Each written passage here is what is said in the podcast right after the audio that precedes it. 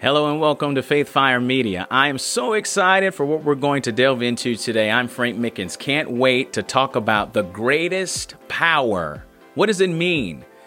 What does it mean to be the greatest power? We're going to talk a little bit about that and some phenomenal dreams the Lord has given me to illustrate this. And of course, we're going to dig into the Word of God. I'm Frank Mickens. You're watching and listening to Faith Fire Media. We'll be right back after this.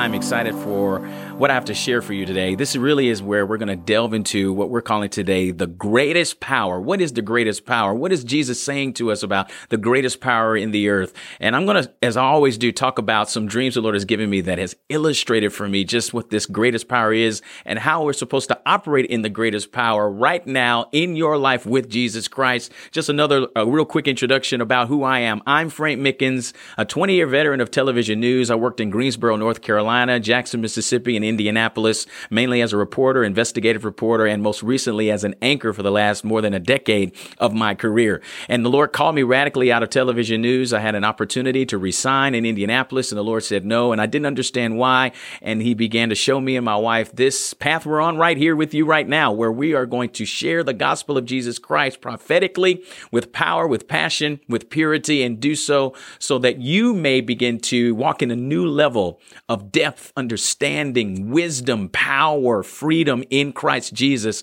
We are the proud founders of a ministry called Faith Fire Worldwide Revival Ministries, and it's a 501c3 ministry. And we have a threefold mission. We want to use sports and entertainment venues to preach the gospel of Jesus Christ. That's where we are right now. This is a venue of sports and entertainment, but also we want to see a national day of revival. Can you imagine a day where America doesn't just stop to pray like on the National Day of Prayer, but we get together and say, This is a day we've chosen to reconnect with Jesus Christ. I want to see that. The Lord has put that in our spirit to pray toward that and work toward that on a national scale in the United States of America. And who knows, perhaps around the world. And thirdly, we want to use uh, the media to broadcast revival all over the world, broadcast a vibrant, on fire relationship with Jesus Christ. And so Faith Fire Media is where we're doing this. Either you're listening to us right now on your favorite podcast platform or you're watching us on YouTube.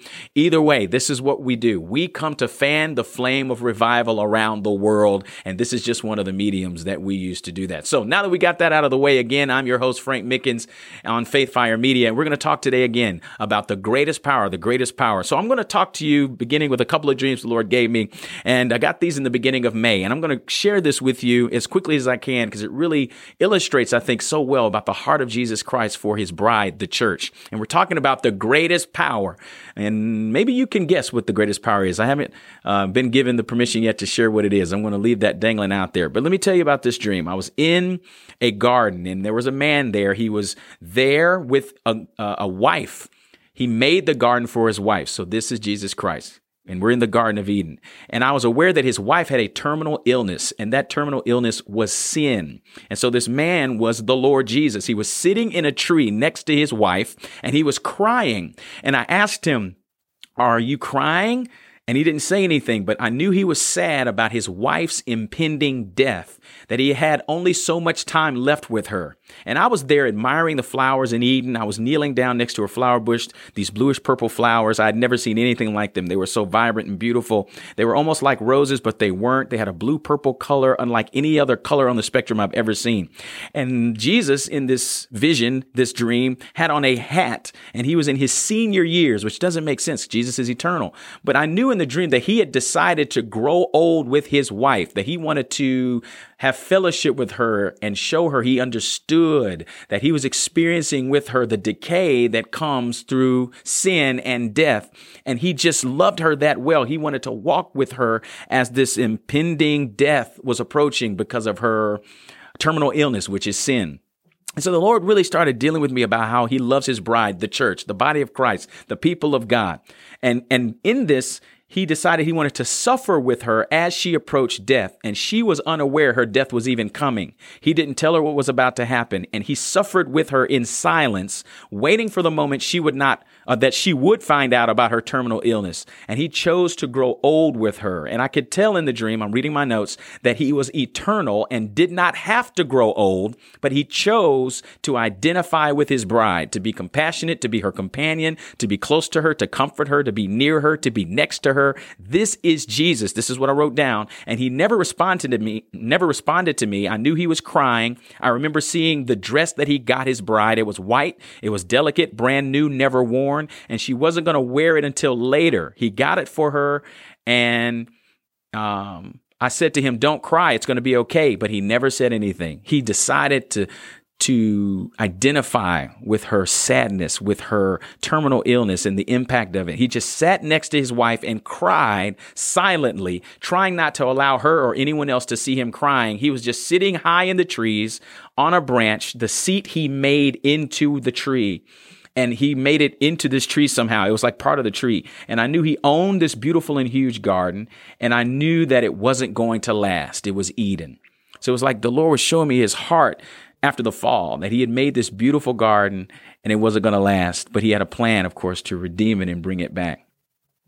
So in this, I, I was receiving revelation about how much Jesus loves us, even in our sin how much he identifies us even in our imperfection, how much he chooses to identify by experience. Remember, he came as the incarnate Christ and was afflicted just like us. And he, as the Bible tells us in the book of Hebrews, that he's acquainted in every single way with all the things we deal with right?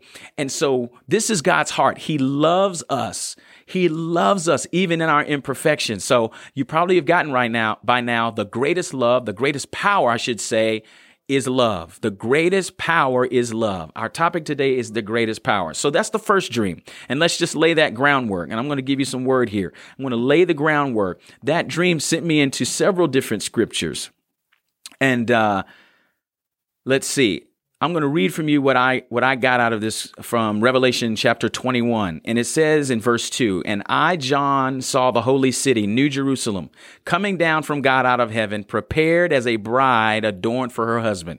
So Jesus saw from Eden the future that that there was going to be a redemption but he first had to come and identify with us and love us well. He had to show us the greatest power the bride of Christ, the New Jerusalem, the people of God, the, the royal family. He had to first come, identify with us, love us, serve us, even in the midst of our sin, even after the fall, even after there was a terminal illness that had been introduced into perfection. He chose to sit with us. He chose to be near us. He didn't shun us. He didn't judge us. He didn't critique us. He found a way to be with us and stay close to us. And of course, we know Jesus came, put his life on the line, died on a cross so his blood could wash away our sin so that we could be brought near him and we could be adorned with that wedding dress when the Lord returns and will be his bride in heaven for all of eternity in New Jerusalem. So this is in the book. This is God's heart. This is Jesus's heart. But let me tell you another dream I got that same night that exposed two situations going on in the body of Christ that don't really agree with the greatest power. That we have received the greatest power, but we're not yet walking in the greatest power. And the Lord gave me this this morning. He said, it's not enough to do love. You need to be love. That we need to be as Jesus was. Remember, we're being conformed into the image of his son. We're being conformed to look like Jesus. We're being conformed to Jesus Christ, transformed by Jesus Christ. So we don't look like the world, but in fact, we prove what is the good and acceptable and perfect will of God by what? How we show people love, how we embody love, how we love one another. We can't just do love. We have to be love, just like Jesus was. Jesus could have come and just done good works but he chose to die. He became love. He embodied love. He, he illustrated love when he by grace, by agape sacrificial love, deferential, preferential love, decided to love people who had a terminal illness that didn't deserve love. And we need to embody that kind of love that we don't look at people by the flesh, as the, the Bible says, but we instead look at them by the spirit. We see their hidden treasure. We see the, the value God has put inside of them by his spirit and that we don't judge people and love people by their condition, but we choose to embody love by serving them where they are.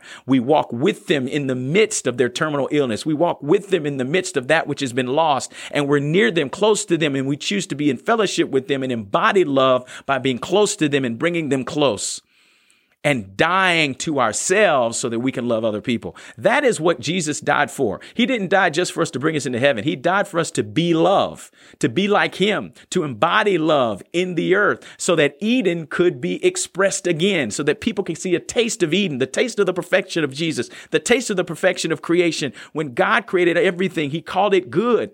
He didn't have sin in his heart. He didn't have sin in creation. He didn't put sin here, but the enemy tricked us and allowed uh, basically us an opportunity to bring sin into the world, and we invited it. And so Jesus is now redeeming what was lost. And we just got to really stand in that to understand the greatest power is love. The greatest power is not hope. The greatest power is not faith. The greatest power is love. Remember 1 Corinthians chapter 13, that last verse says, these three remain faith, hope, and love. But the greatest of these is love.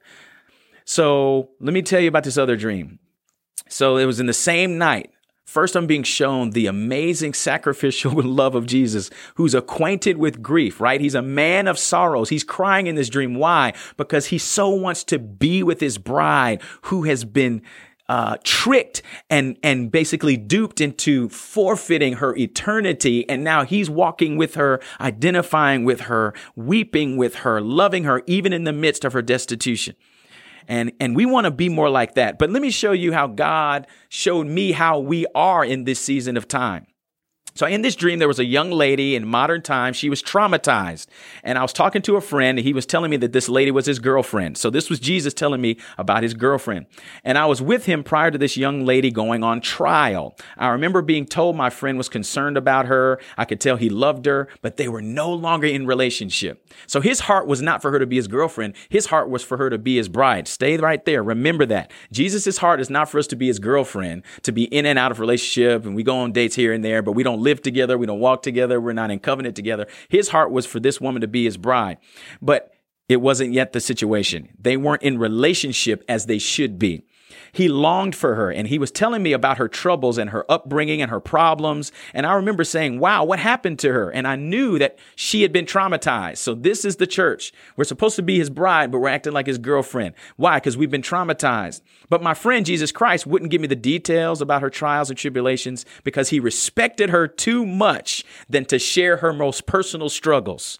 I'm going to say that again. He respected her too much than to share her most permanent uh, personal struggles. He respected his his his woman, his bride who was not treating him as if he was her husband. He respected her too much than to go and spill her drama into the streets. He dignified her. He respected her. He did not condemn her. He was going to watch the trial and it was hurting him that she was going through more hardship. So the body of Christ is going through trial and it hurts the Lord, but the trial is there for a reason is to wake us up to who we are in Christ, who we are to Christ. He longed to be near her. He longed to be with her during the trial, but she and he were no longer close. And I could tell in the dream her past and troubles had made it hard for her to trust and have a committed and transparent and vulnerable relationship with Christ. So the bride of Christ, the, the things we've been through personally and corporately have put us at odds at times with Jesus Christ. And I'm not saying that people don't serve the Lord. I'm not saying that church, uh, the church hasn't been serving the Lord and ministering to the Lord, but there's a level that the Lord wants us, wants us to get to that we've not yet attained.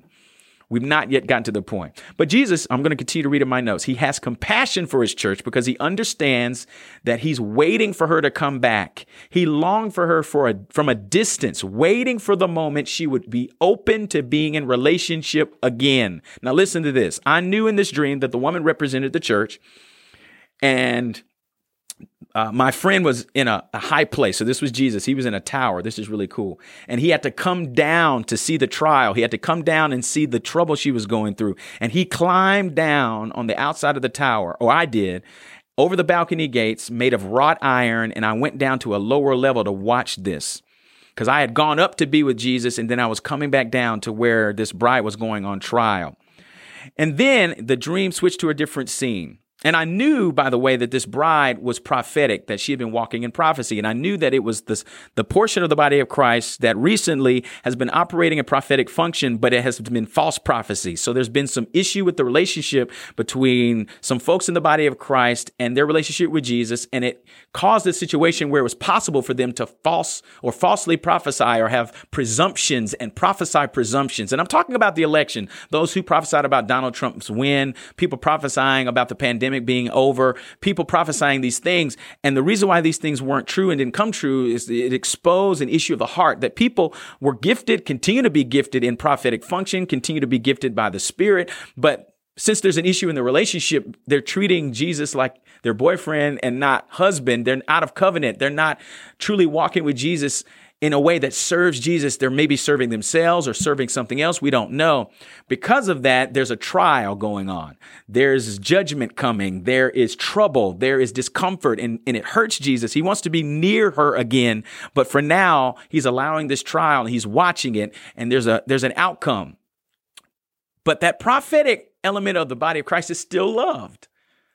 And and so this is where the dream switched. So I climbed into what looked like a tram on a track. So it wasn't a train, but more like a tram. And if you've ever been to Disney World, there's that tram that takes you from the parking lot into Disney World. It looked a lot like that. And this tram was carrying religious leaders. They were wearing vestments, um, what you would see priests wear, and they were putting this young lady on trial. So one par- portion of the body of Christ is putting another portion of the body of Christ on trial, and everyone already knew the outcome. She was guilty. But there was no compassion for her. The religious leaders just wanted blood. They wanted someone to blame. They wanted someone to condemn. And as I climbed into this open air tram over the side of it and sat next to one of these priests, I asked him a question about the trial, but he never responded. There was no heart, no compassion, no emotion. So he wasn't representing the heart of Jesus. He was representing uh, judgment without love, without compassion. And so these religious leaders had decided they were going to excommunicate this young lady, this other portion of the body of Christ, to get it over with. They didn't care about her life, her heart, her pain. They just wanted to condemn her. She was a sinner, only worthy of condemnation. And here I am sitting there, and I saw a cross on a chain in the priest's lap. I'm going to say it again. I'm sitting next to this priest and I saw a cross on a chain in the priest's lap. You've probably seen that before, the jewelry that is part of the vestments that you see at some of the ceremonial, traditional uh, church settings. That was what I saw. But that person had no way to make room for the cross in his heart. So he's wearing an outward expression of Jesus' sacrificial, bloodletting love, but he didn't have it in his heart. For him, the cross was decoration. It's an idol to be worshiped. It's not a reason to have compassion for the sinning church member. So I'm sitting there, and the priest was asked to provide help to another priest who requested materials for the trial. So they're preparing for the trial. And he wanted material to be prepared to judge the woman. He wanted to judge the woman who was walking in prophecy. And he was preparing to judge a woman while simultaneously being unprepared himself. He was imperfect, but he was about to judge another imperfect person. I'm going to stop right there. So here we are seeing two issues in the body of Christ. There's a portion of the body of Christ that's kind of gone wayward in prophetic function. There's an issue with their relationship with Jesus Christ, and he's allowing trial to come. And the trial's coming by other people in the body of Christ who are judging this woman who's been walking in prophecy and judging her according to what they think they should have been, uh, she should have been doing, but not to restore her or repair relationship, but literally just to judge her. Literally, the only thing they wanted to do was judge her. And that's not the body of Christ. Remember, Jesus is loving in the in the Garden of Eden, that other dream. He's loving the woman, his bride, who has a terminal illness, and walking with her through the trial, walking with her through the decay, walking with her through the impact of sin, instead of taking opportunity to judge and condemn her. He's showing her his love and kindness, which is what leads to repentance. But these folks, these were very religious folks. I knew this represented a religious spirit, and they're pointing the finger instead of trying to figure out how to come close like Jesus does. These people just wanted to put their fellow brothers and sisters on trial who were walking in prophecy. So this person is nonchalantly, I'm continuing with my notes, participating in a trial that would alter this woman's life. He had no appreciation for the pain the decision or the judgment would cause. It was just another trial. And she was just another guilty person. He didn't even have to prepare. He came into the tram car where I was sitting next to this priest, and this priest I was with seemed to be a leader, the head priest a high up leader, and he didn't even care to give another priest what he requested to prepare. They didn't really need to prepare. He was asked to give dozens of books. He only gave the priest three books. So it was really a a uh, railroading of this woman. They didn't even they didn't even need evidence. They just they had seen enough. They're going to railroad her, and there was no appreciation for the cost of judging his sister in Christ. And I noticed the books were all about prophecy. And I saw the word seer and I saw the word prophecy and I knew they were judging this woman because she prophesied. She represented the charismatic people of the church and she was being judged as a false prophet by people who never believed in prophecy or prophecy as it is today. They have been waiting for an opportunity to condemn and excommunicate the woman who prophesied. She was also far from her friend, so she felt alone. So we have two tracks going. You got one portion of the body of Christ. They didn't believe in prophecy operating today. They were waiting for an opportunity to judge the charismatic church and they got their opportunity. And so they're out of relationship with Jesus because they're not showing the compassion and the repairing and redempting heart of Jesus Christ. And then you have the, the party of the body of Christ, the charismatic part that had been Yes, participating in false prophecy that had been tainted by a poor relationship with Jesus Christ. But instead of being repaired and being repaired by Jesus Christ, since she is also out of relationship with Jesus, she feels alone. And that's what we have right now in the body of Christ a lot of finger pointing and a lot of isolation. And the Lord's calling all of us into close relationship. Just like he was in relationship with that woman in the tree in Eden, he's calling us into relationship. And we shouldn't be judging our brother and sister. We shouldn't even be trying to shy away from the Lord repairing us for our sins or our shortcomings or, our, or things that we need forgiveness for. We need to be seeking that close relationship, not treating him like a boyfriend, but treating him like who he is, the husband whom we are in covenant covenant with. So her friend was there the whole time, but she still felt alone because she was not opening the door for her friend. So this is the charismatic church. Jesus is still right there with the charismatic church, even though some people in the body of Christ might think that Jesus is rejecting the charismatic church or the portion of the church that's walking in charismatic gifts. But that's not the case. He's still there, but she needs to open the door for him to come in and really take charge again and really love her into life again. And he's sitting there, I'm reading my notes again, and Jesus is hoping and patiently waiting, patiently waiting, I should say, for her to welcome him back into close relationship. Jesus is not condemning the prophetic community that has strayed from intimacy and vulnerability with him in true and pure relationship. He's standing at the door and knocking. These are my notes again. He wants to be invited back inside. While the religious folks are driving a stake through her, they're wanting to nail her into a coffin and condemn her to being a blasphemer. And I'm sitting there in this dream, and I remember this was all happening at night, just like the judgment of Jesus by the religious leaders prior to his crucifixion. These leaders, just like the leaders in the uh, in the Bible, wanted blood. They just wanted to kill this part of the church. They did not discern the Lord's body in this case. They just wanted to cut the charismatic church off from the body, toss her away, throw away the key. They wanted to rid themselves of her. And I was hearing throughout the dream. I stand at the door and knock. And I also heard beam, and I also heard despise not prophesying. So we have one part of the church that's gone too far in too far away from their relationship with Christ and into prophecy out of relationship, which made it an opportunity for false prophecy and presumptuous prophecy. Then we have another part of the church walking in critical religion, which is a spirit of hypocrisy because they're imperfect, just like this priest is imperfect. So they're pointing the finger with a beam in their own eye and trying to call out the speck in their brother and sister's eye. But remember what the Bible says. Remember what the Bible says. I'm in Revelation chapter 3. It says, As many as I love, I rebuke and chasten. Therefore be zealous and repent. Behold, I stand at the door and knock. If anyone hears my voice and opens the door, I will come into him and dine with him and he with me. We need to understand that yes, he chastises, but the point is for him to come into communion with us, to dine with us, to rest with us, to be in perfect relationship with us, to be in that tree in Eden together and be in relationship and communion. And so what we have to be careful is that we don't overcorrect. Yeah, we saw a lot of false prophecy over the election season, but we don't want to overcorrect and be out of love and start condemning our brother or our sister because they believe in charismatic gifts and they have a prophetic gift and they walk a prophetic function. And we don't want to be on the opposite end of the spectrum where we think, oh, well, I have a prophetic gift. I don't need to be in pure relationship with Jesus. I've got a gift and I can use it on my own. And I don't need, I don't need Jesus Christ to be walking with me through the whole thing. No, We've got to operate in the gifts of the Spirit with the Spirit, or we can find ourselves defiled and we can find ourselves tainted. And so, encouragement for really anyone listening right now, wherever you are on the spectrum, maybe you're not on any, either end of this spectrum, you're kind of in the middle trying to feel all of this out. Maybe you don't even know Jesus. There is a God who sent a son, his name is Jesus Christ, who decided he wanted to be like us. He put himself in flesh so that he could identify with us in every place. The Bible says he was tempted in every place. Why? Because he didn't want to condemn the world. The Bible says he came to save the world. He came so the world would not be condemned. The Bible says he loved the world. He loves the people on the earth and he wants to see those people come into relationship with him. So we've got to be careful in this season that we don't become so high and mighty or thinking of ourselves more highly than we ought to that we just despise prophecy. And I'm going to read that scripture.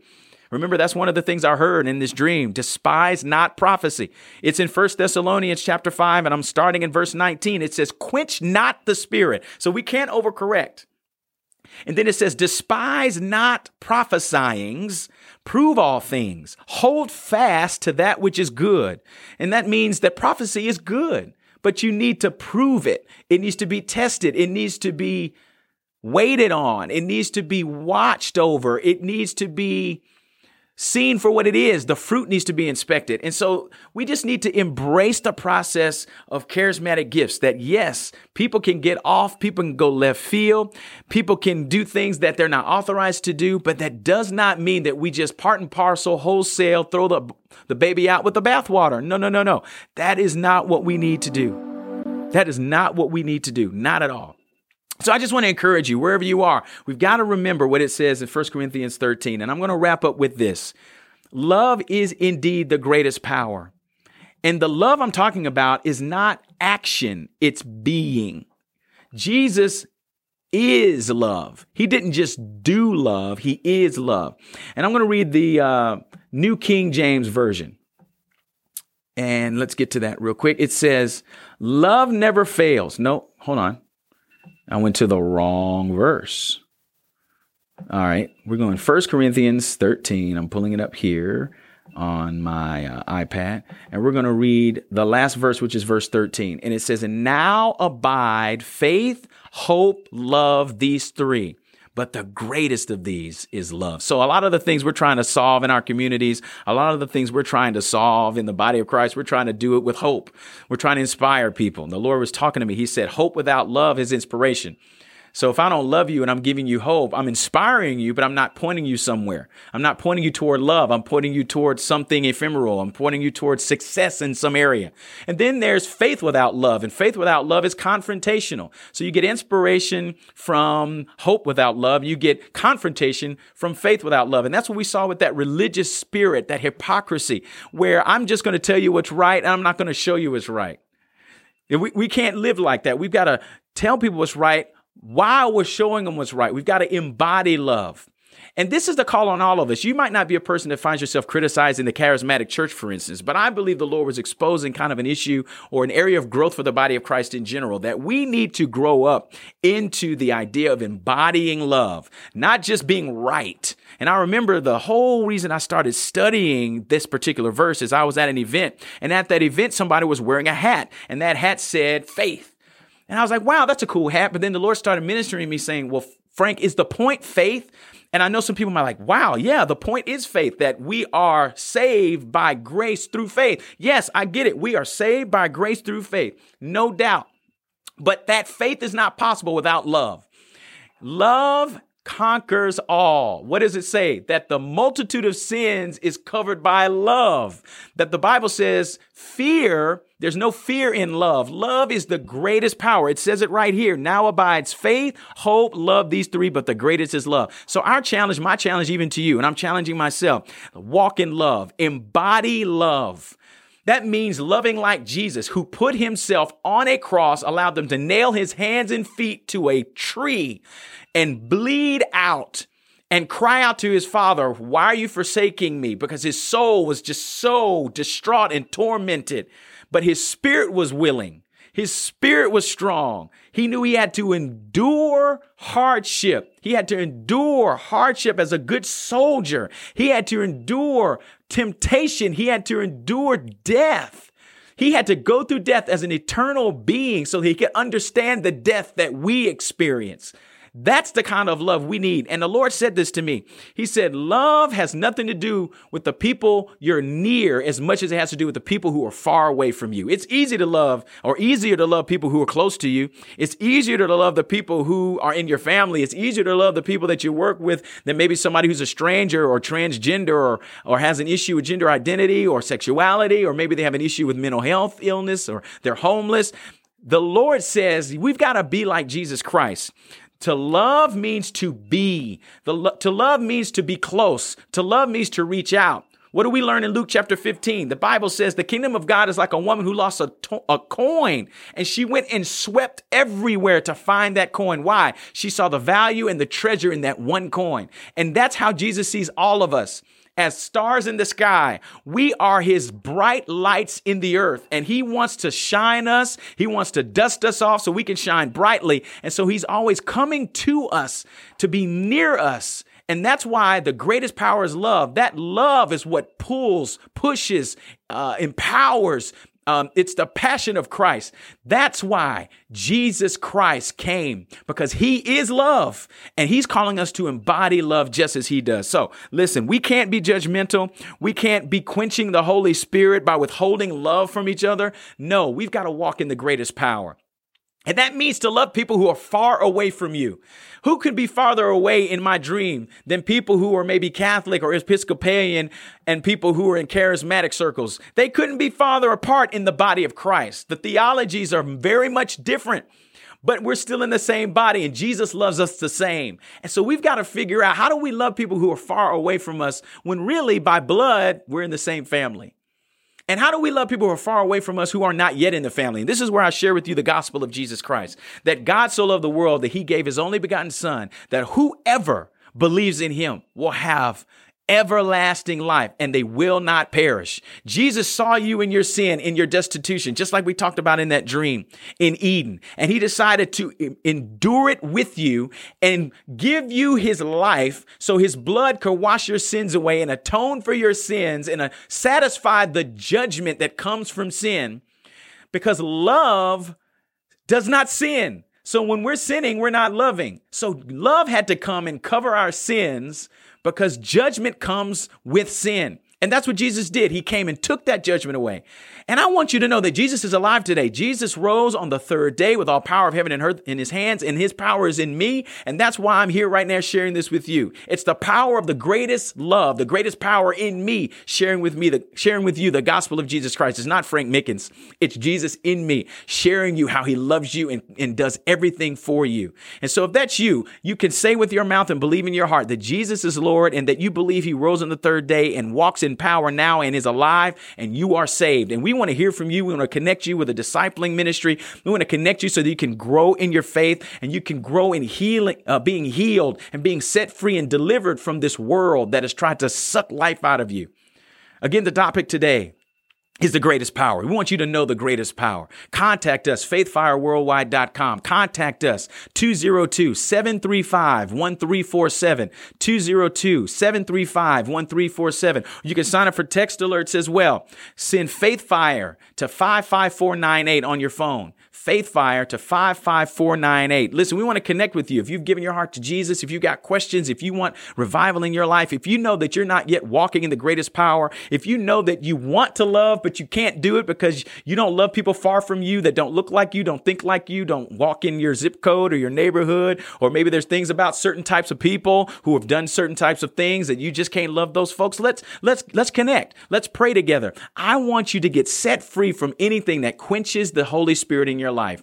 Any judgmentalism, any religion that causes you to walk in the traditions of men and not the tradition of God, which is to love everybody.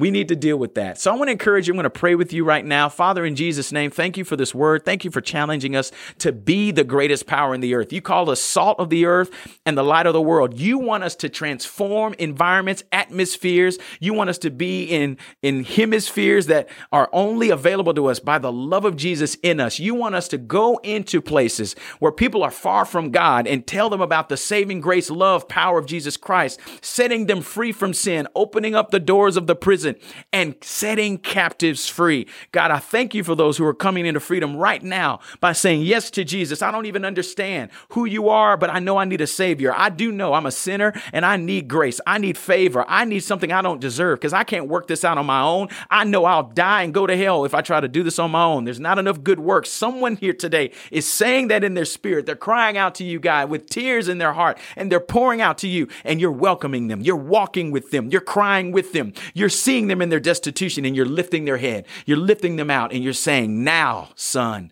daughter, walk with me. So, God, we thank you for that.